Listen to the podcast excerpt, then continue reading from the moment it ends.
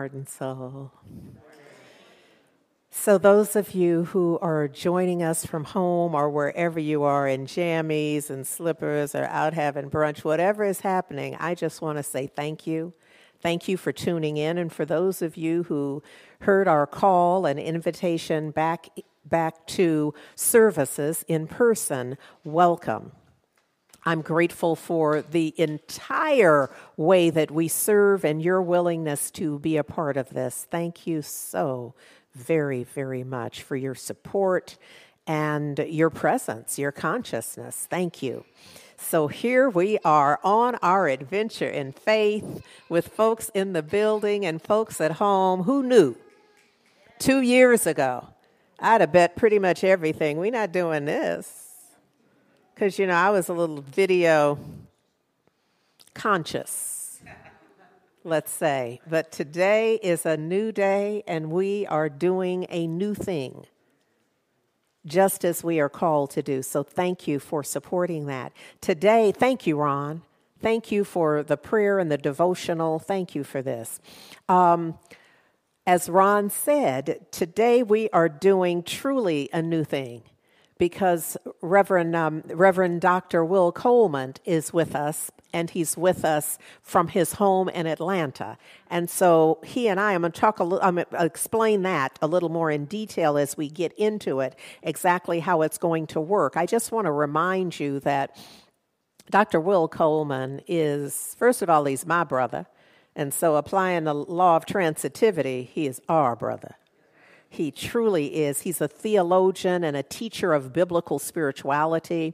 Born and raised in Memphis, Tennessee, he completed his Bachelor's of Arts degree in religion at Rhodes College in Memphis, and he received his Master's in Divinity degree from Columbia Theological Seminary and his Doctor of Philosophy degree with distinction, I might add, from the Graduate Theological Union in Berkeley. And I claim it was that Berkeley air that really brought him to the heights that he experiences. Just, just that time spent in the Bay Area was enough to just rock his world in such a way that uh, he was able to receive even more wisdom and um, a deeper way of playing and sharing it with us. Dr. Will has many, many years of research, writing, and teaching experience in applying the principles of Hebrew and Christian Bible study and spirituality for the enrichment of spiritual and psychological health. He's also studied and practiced a wide range of spiritual topics and disciplines within the tradition of the Kabbalah. And Dr. Will teaches biblical and theological interpretation in Hebrew, Greek, and Latin and Afro, Afrocentric spirituality at the Interdenominational Theological Seminary in Atlanta, Johnnie Colemon Theological Seminary in Miami, and most recently at our Centers for Spiritual Living Ministerial School. So we're grateful for Dr. Will through many years of research and meditation that he's cultivated his own method of teaching and demonstrating what it means to be in the image of the creative powers of life, as is said in Genesis 1 and 26. And especially grateful that he is sharing, that he continues to share this with us, not just today, but for since our origin. That's right. In 2009, Dr. Will was in and out of Oakland supporting us and continues to do so. So, in a bit after we hear our first uh, musical inspiration piece, Dr. Will and I will begin kind of chopping it up a little bit. So, what I want to acknowledge is on this adventure in faith, often when I say adventure in faith, we often are thinking about those challenges. And there's also a lot of good stuff that is happening and has happened during this in, during the pandemic and during those times when, when folks were sheltered and not doing the regular, it also gave an opportunity, a space for some other things to happen that had not happened previously. And so here's a thing that has happened. At the 2022 Grammy Awards, which was just last Sunday, our beloved Tammy Lynn Hall one of the projects in which she worked, uh, the won Best Children's Album. And that was, she was a part of that. Now, you would have to just be on a total television news fast in order to have missed the confirmation.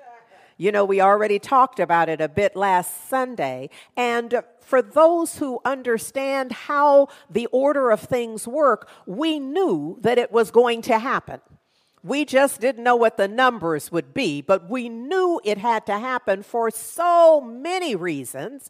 And part of it is our consciousness. A huge part of it is our consciousness. What I loved is that our sister,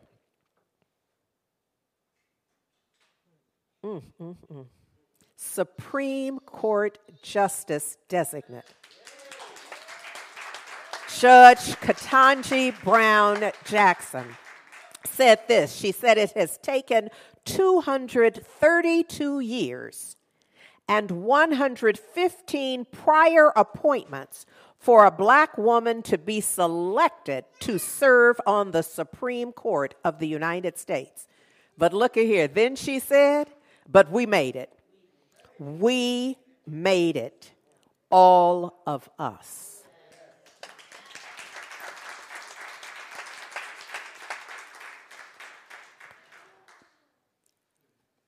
And as for me, when we say all of us, it really is all of us.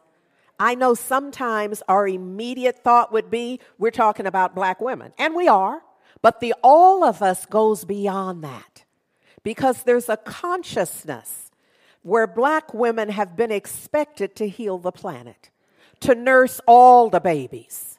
I need you to just hear me if you're willing, to nurse all the children, to take everyone in and hold them in our bosom.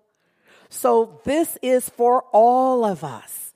This is about the healing of the planet this is about justice for all.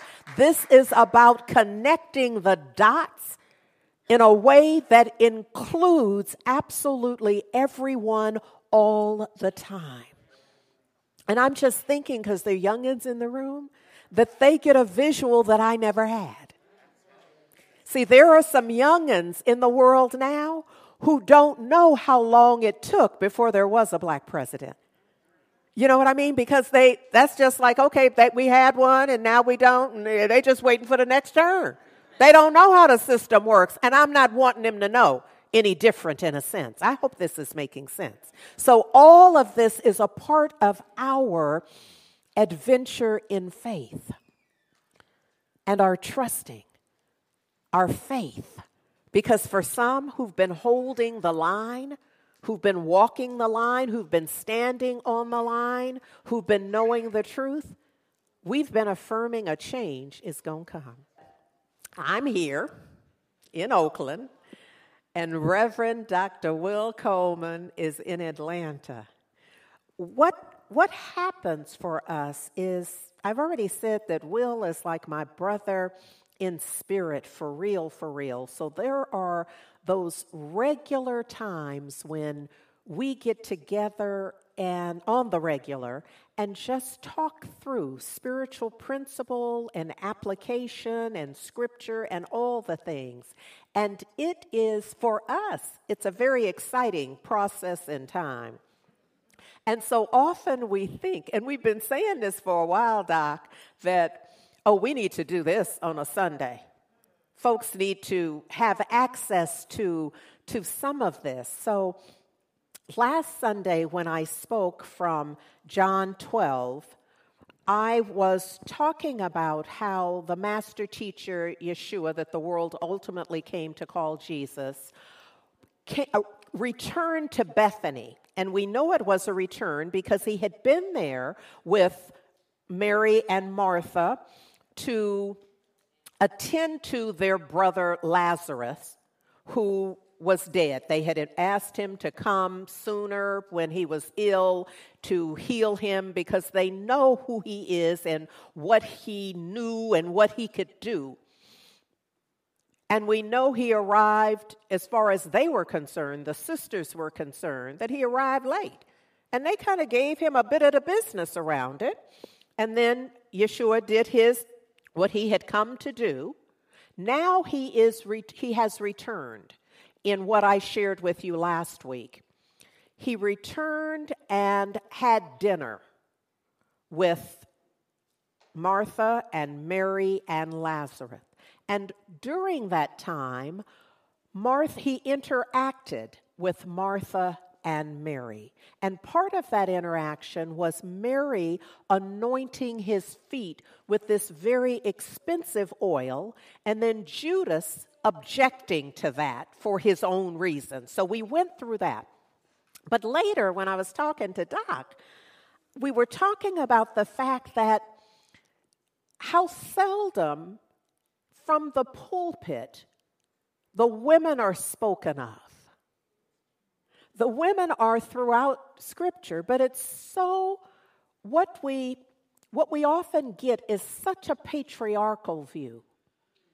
And it often holds women or presents women in a certain light. And so part of what we were talking about is in this interaction that it seems that readers, that readers and listeners are conditioned to not notice the women in the Bible or to misunderstand what we have noticed, re- especially regarding the master teacher's interaction with women. So, Doc, my question to you is what are we missing? What are your thoughts about the inter Yeshua's interactions with women in scripture? Welcome.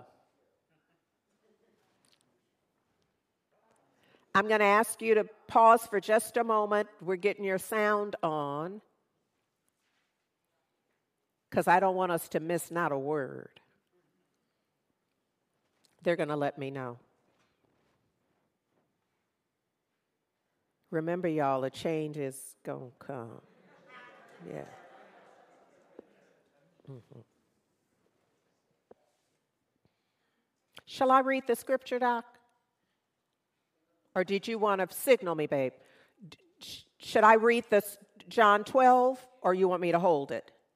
i am reading John 12. It's up there. So, he has selected as a part of where we're starting is later in this same scripture that I shared with you last week. So John 12, he's Doc is working with verses 12 through 15, which say, which says, and the next day, a great crowd which had come to the feast, when they heard that Yeshua had come to Jerusalem, took branches of palm trees. Let me pause. Y'all know today is Palm Sunday. Palm Sunday is named Palm Sunday out of this scripture. So they brought branches of palm trees and went out to meet him. And they were shouting and saying, Hosanna, Hosanna, blessed is he that comes in the name of the Lord, the King of Israel. But Yeshua found a donkey and set upon it, just as it is written. Now, I don't know if you get this kind of juxtaposition here that they're hollowing Hosanna and blessed is the King. But he's choosing to ride in looking more like a peasant. So we have that contrast that's really important. And he says, Fear not, daughter of Zion. Behold, your king comes to you and rides on a foal, a colt of a donkey. And so that's the scripture that he chose for us to uh, start with.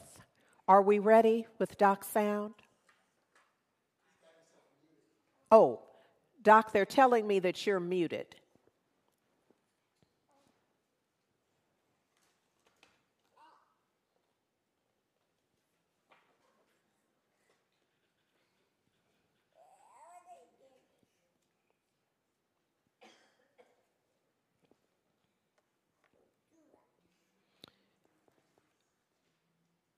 So I've just texted him. You see, this is just this is just real time. We revealing all the behind the scenes stuff.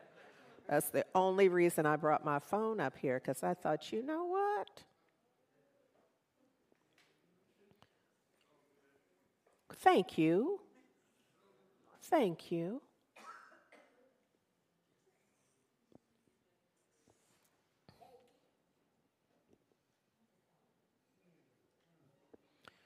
Part of what I know we're going to talk about today is that when we, it's almost as if we are trained to miss some of the kind of basic things about the women in the Bible. That while we have the apostles, while we have the disciples, and they're up front and center, stuff just comes to my mind. Today's the day I'm just going to share it with you. That what just hit me is that for the first time in history, there are fewer white men on the Supreme Court than they are when we look at the whole body. A change is going to come. Yeah. So so the I, I I don't know why that came to me. But what I thought I was going to say when that thought came to my mind is that we have the dis- disciples put up front for our viewing. We, we know their names, we, we have a sense of, oh, don't, you don't have to, oh, yeah, I guess you do. Sorry. There are people at home watching. I was about to say, you don't have to show me, but I guess we have to, oh.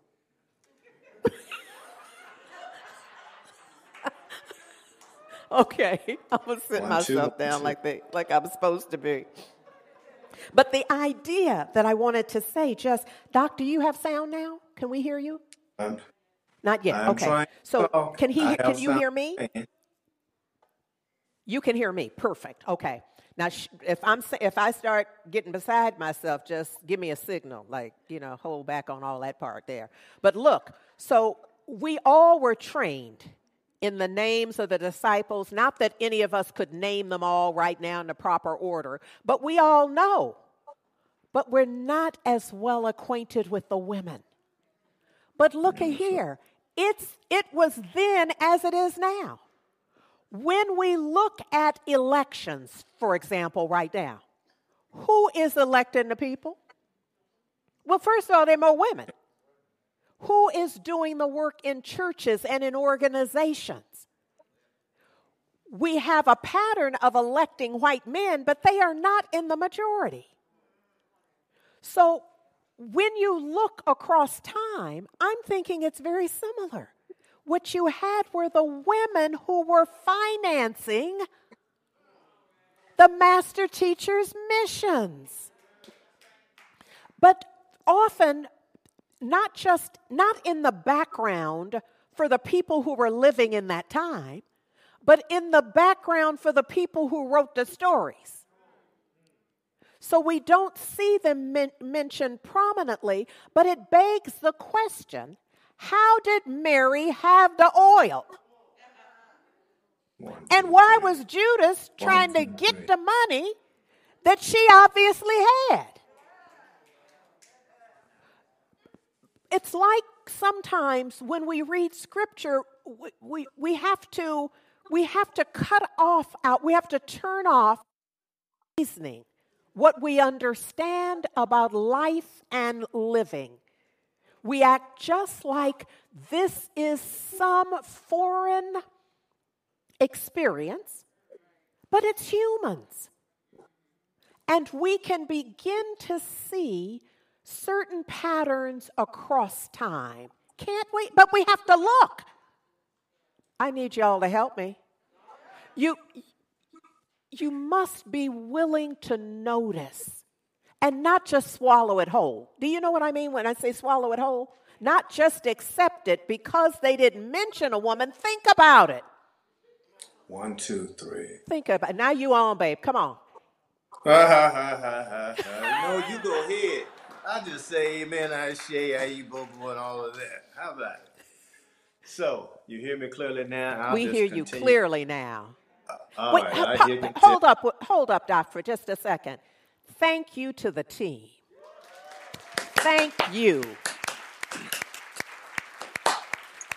Thank, you to the team you. because Yes. yes, yes, yes. Pioneering is pioneering is something, isn't it? Yeah, Isn't it it is. wonderful? Yeah, it something you got to keep on moving and be determined and be persistent. So, what do you want me to pick up on the Amen part, Doc? All of it, Since we, we whatever. we have an hour two to conversation. Yeah, All right, so let me go. Uh, just as you were giving some background, the reason I wanted us to read this particular passage is because it is Palm Sunday, but also it's part of a continuation. And I want to invite everyone to do this exercise uh, because I do this often myself from time to time. When you're watching a movie or video, I want to invite you to shift your focus from where the camera is focusing on the main characters in the foreground and see what's going on in the background. See what's going on with the background characters and or the scenery. And if you'll do that, I've done this from time to time, you will discover that there's another movie inside the movie. Mm-hmm. This is what you we're inviting you to do, to look at the other movie inside of the movie.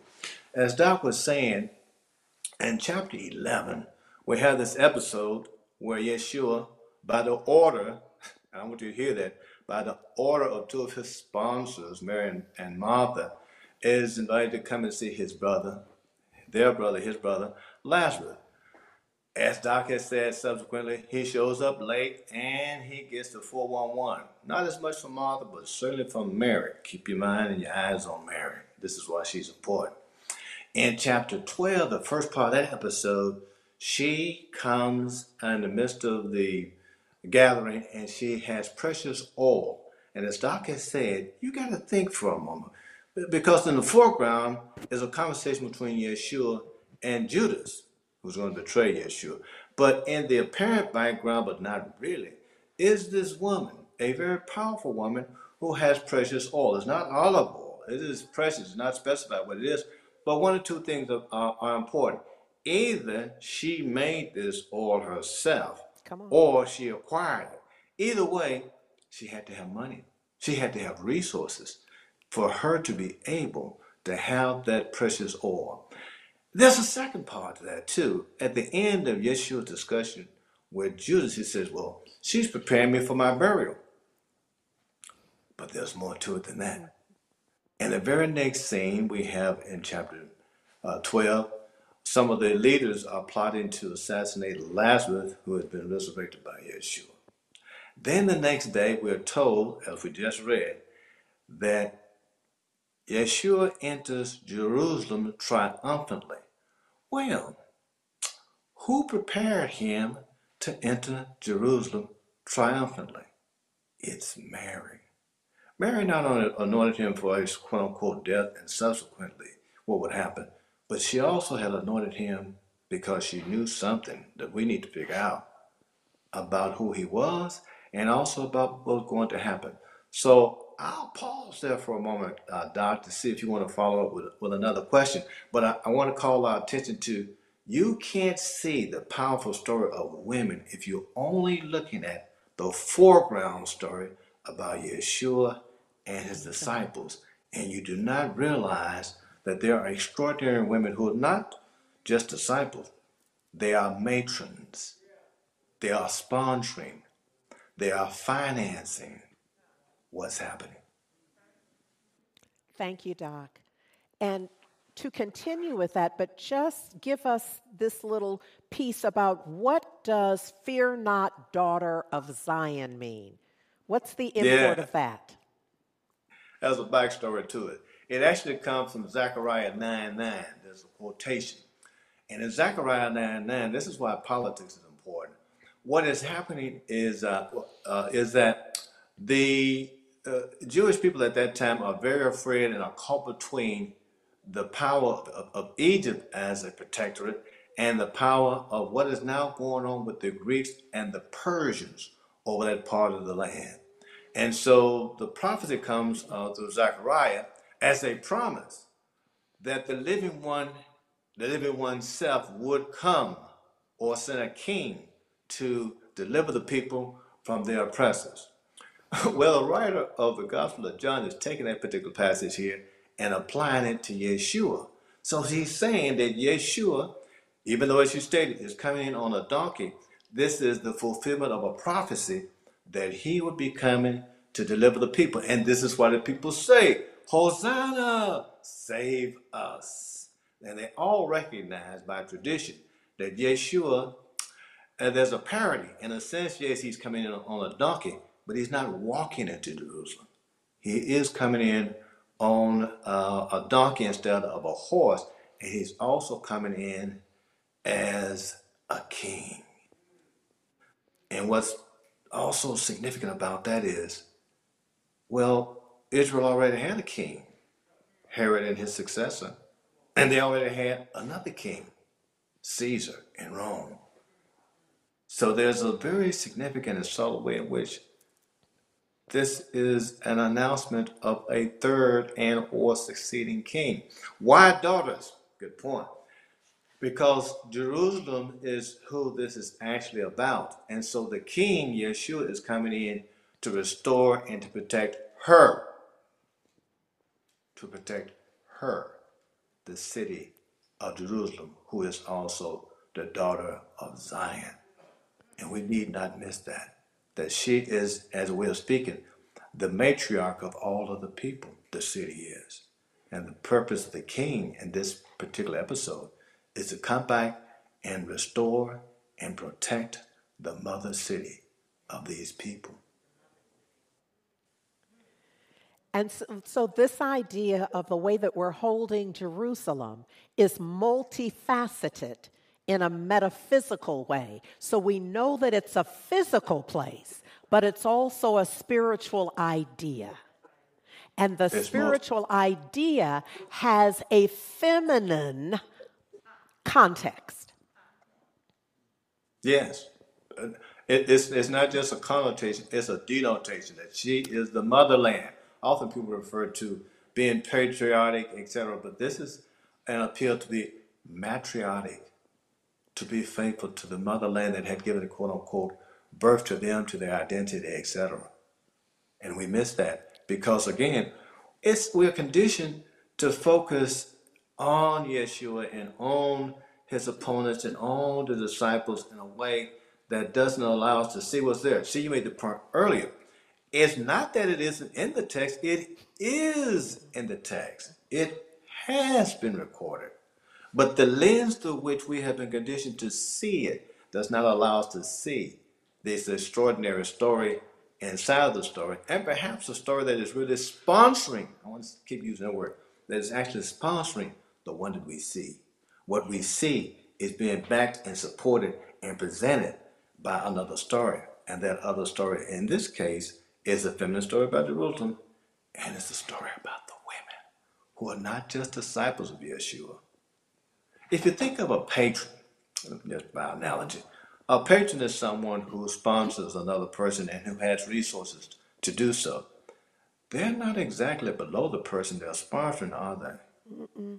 Well, oh, so too. If these are matrons, and they are, according to Luke chapter 8, verses 2 and 3, you had Mary Magdalene, you had Joanna, who was the wife of an employee, quote unquote, government worker of Herod.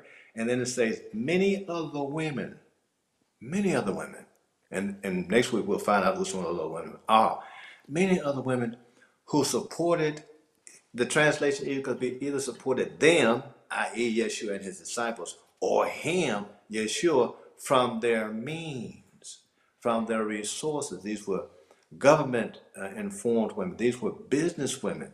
These were movers and shakers. Most of them probably were of Yeshua's age, 30 or so, and or in their 50s and some of them were his relatives. This is extraordinary. It makes sense though as we move forward and we see how they they're not just uh, moving along, but they're also guiding movement of the narrative and of the story. Thank you for that. This idea of how, hmm, in a sense, we have been trained to be gullible you know, to read the stories in Scripture like they're magic, like they're Yes. pardon me, like they're fairy tales.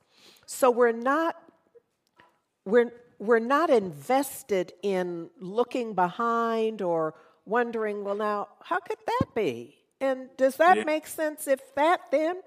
So look, Doc, here's here's my question. Since we know for sure that the Bible, scripture, like any other published work, nothing gets in by accident. You know, whatever you read in there was purposely put there. And it was purposely put there for whatever someone's purpose was. Some of it might have been intended to make it less obvious for all the reasons around power and uh, distribution of power or perception of power. But what did the women in the Bible know? What, what were their roles? What, what were they trying to tell us and show us? Because they are there. We're not making them up. But what's the story? What's the, not the individual stories, but kind of the overarching sense of their presence? Does that make sense, Doc? That- Absolutely. And for that, I would invite everyone to write down Proverbs chapter 8, verses 12 through the end of the chapter. Proverbs chapter 8, verses 12 through the end of the chapter. Now, the background to this is that uh, wisdom is portrayed as feminine, and wisdom is portrayed as a co-creatrix with the, the living one, the deity. And wisdom is described as having a connection with understanding and with prudence and with uh, intelligence, a particular type of feminine intelligence. Uh, she says about herself through the writer that she was there when the living one uh, thought to bring everything into being, that she actually helped to design creation, and that persons who possess her, that is wisdom, possess life, and those who, in one way or another, do not possess her, uh, don't possess her to their own detriment. I like to think, fast forward, of the women in the gospel narratives as the daughters of wisdom. They are daughters of wisdom. What do they teach us? They teach us a type, a particular type of feminine intelligence that observes things very deeply and very profoundly. Uh, they teach us the skills of networking, as we'll see uh, more on next week, but also we can see in the text. They have a network, these women do, that allows them to move in and out of the politics and the economics of what is going on in the client state, the colony of Jerusalem, under the Roman Empire, in a, in a manner that is um, makes them almost ubiquitous, but at the same time keeps them connected and, in a way of speaking, keeps them ahead of the game. So I would say the, the power of observation, the power of political and economic shrewdness in the midst of, and that also fuse their spirituality because they they have a way of, of knowing and doing things that Yeshua is Yeshua is teaching his male disciples to become. They already know. Yes, they already know. And in fact, let me just go on and say that the entire book of Proverbs is written to help young men who are going to be future leaders uh, be wiser in what they're going to do. And the exemplar of that wisdom is the divine feminine. And it also, in this instance, as we're talking about it, it is the natural intelligence and shrewdness and adeptship of the women. In a way, they don't, to your point, they don't have to become disciples. They already know something. Yeah. Yeah. You need to hear that. Let me say that again. Thank you. A disciple is a student. That's what the word discipulus and mathetes means. They don't have to become disciples. They already know something. What did Mary already know when she anointed him? What had she been paying attention to? What had been the buzz around that she was aware of when she went and bought and or made that precious oil and anointed him as king? What did she know? What did Martha know? What did Joanna know? What did, um, again, Joanna, who was uh, working, uh, the wife of, of an employee of Herod, know about what was going on behind the scene. Thank you. They already possessed wisdom. You know, one thing I'm going to ask you to kind of bottom line this for us as we kind of bring our time to closure. But something you just did sparked something for me as a point of awareness for all of us. And it is that in order for Mary to anoint, that's a very specific activity.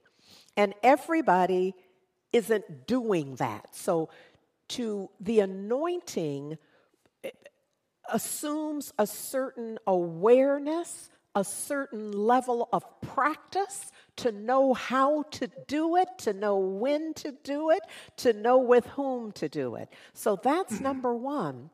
But I also want you to just tell us by way of summary what do we need to know about the women in the Bible?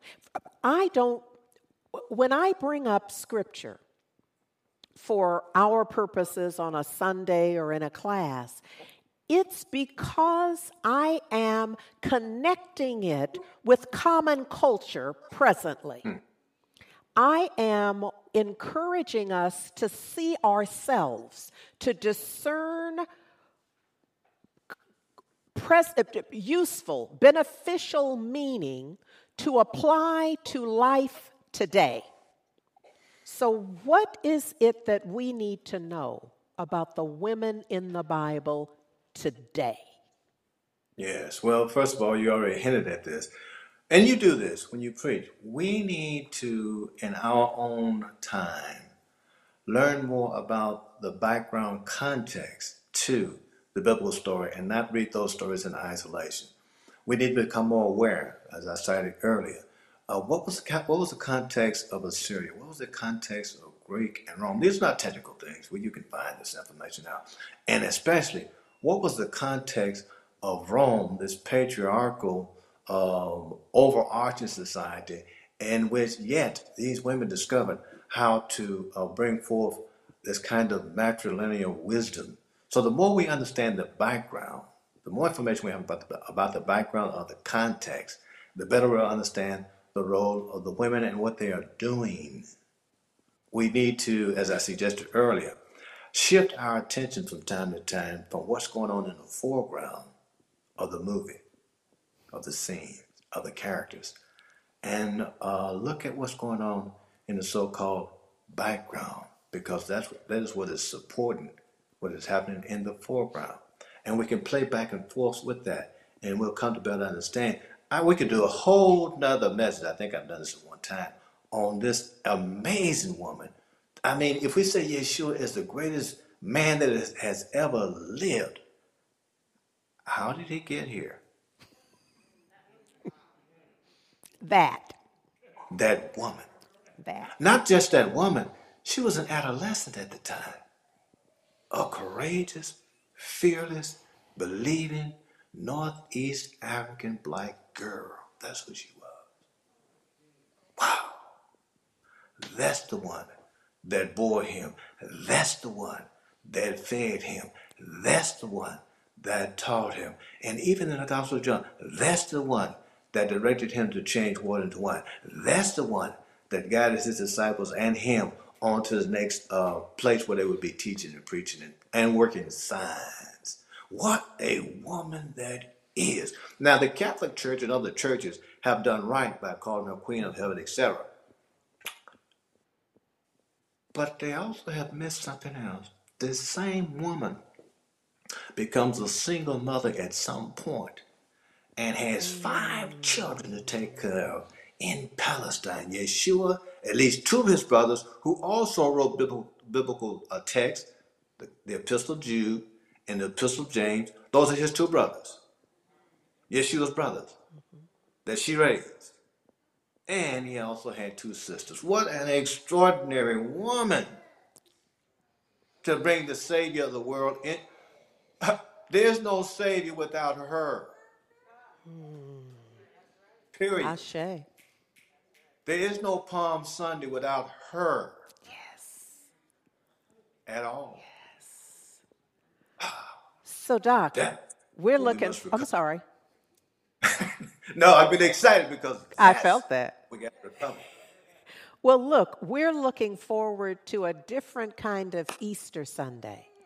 And just so y'all know, part of our intention today was to set the tone so that we could be more receptive to this message that lifts up the matrons in Scripture so that we have a clearer, more balanced sense of what is happening and how it's happening and for whom and by whom. So I hope, y'all, that it was as good for you as it has been for me. This is very exciting for me. I don't know how y'all are rocking with it, but this is a moment. I have to get a little dance on here to do it. But I'm going to ask um, Reverend Dr. Will Coleman to join us again to do our closing prayer. And I'm just grateful. Grateful for the tremendous gift. Doc, thank you. Thank you for sharing your wisdom. Thank you for doing the work that there are a lot of theologians who not doing what you're doing. Let me just say there are a lot of learned folks who can quote and tell you all about it, but they're not going where you're going with it. And so I'm grateful that not only have you gone there, but you're taking us with you. And so I'm going to pass it to you and ask you to lead us in our closing prayer. Thank you, my brother. Thank you, my sister, Reverend Dr. Andrea Earl, and Heart and Soul Center of Light. So, for the closing prayer, I almost want to make it more like um, to be continued pause uh, request that we take a moment to uh, just emotionally and energetically uh, absorb all that has transpired in this entire service, all that uh, my sister has said, all that I've shared with you. And let us, I was thinking about the our newly appointed judge, speaking of 200 years plus. It's been about 2,000 years plus since we really recognized the power of the divine feminine and the power of the human feminine. It has not always been the way we have known it now in this context, but there's been a great and tremendous influence of women in the ancient past and in the ancient world. I pray that we recover this type of intelligence and this type of, of acknowledgement that is needed in the world for such a time as this. I also pray that during this particular week, as we listen to, as we see, watch, hear, and even as we read those uh, stories pertaining to what is called Holy Week, where whether we will shift our view as I've suggested. And in addition to looking at the main characters and the focus on Yeshua and his disciples and his adversaries, rightly so, we'll also look at what's going on in the background and who's doing what, and see and experience and appreciate, in particular, the prevalence of these matrons, of whom we will speak more on next week. And therefore, may you have a blessed, wonderful day and week until we meet again. Amen, Ashe, and Aibobo.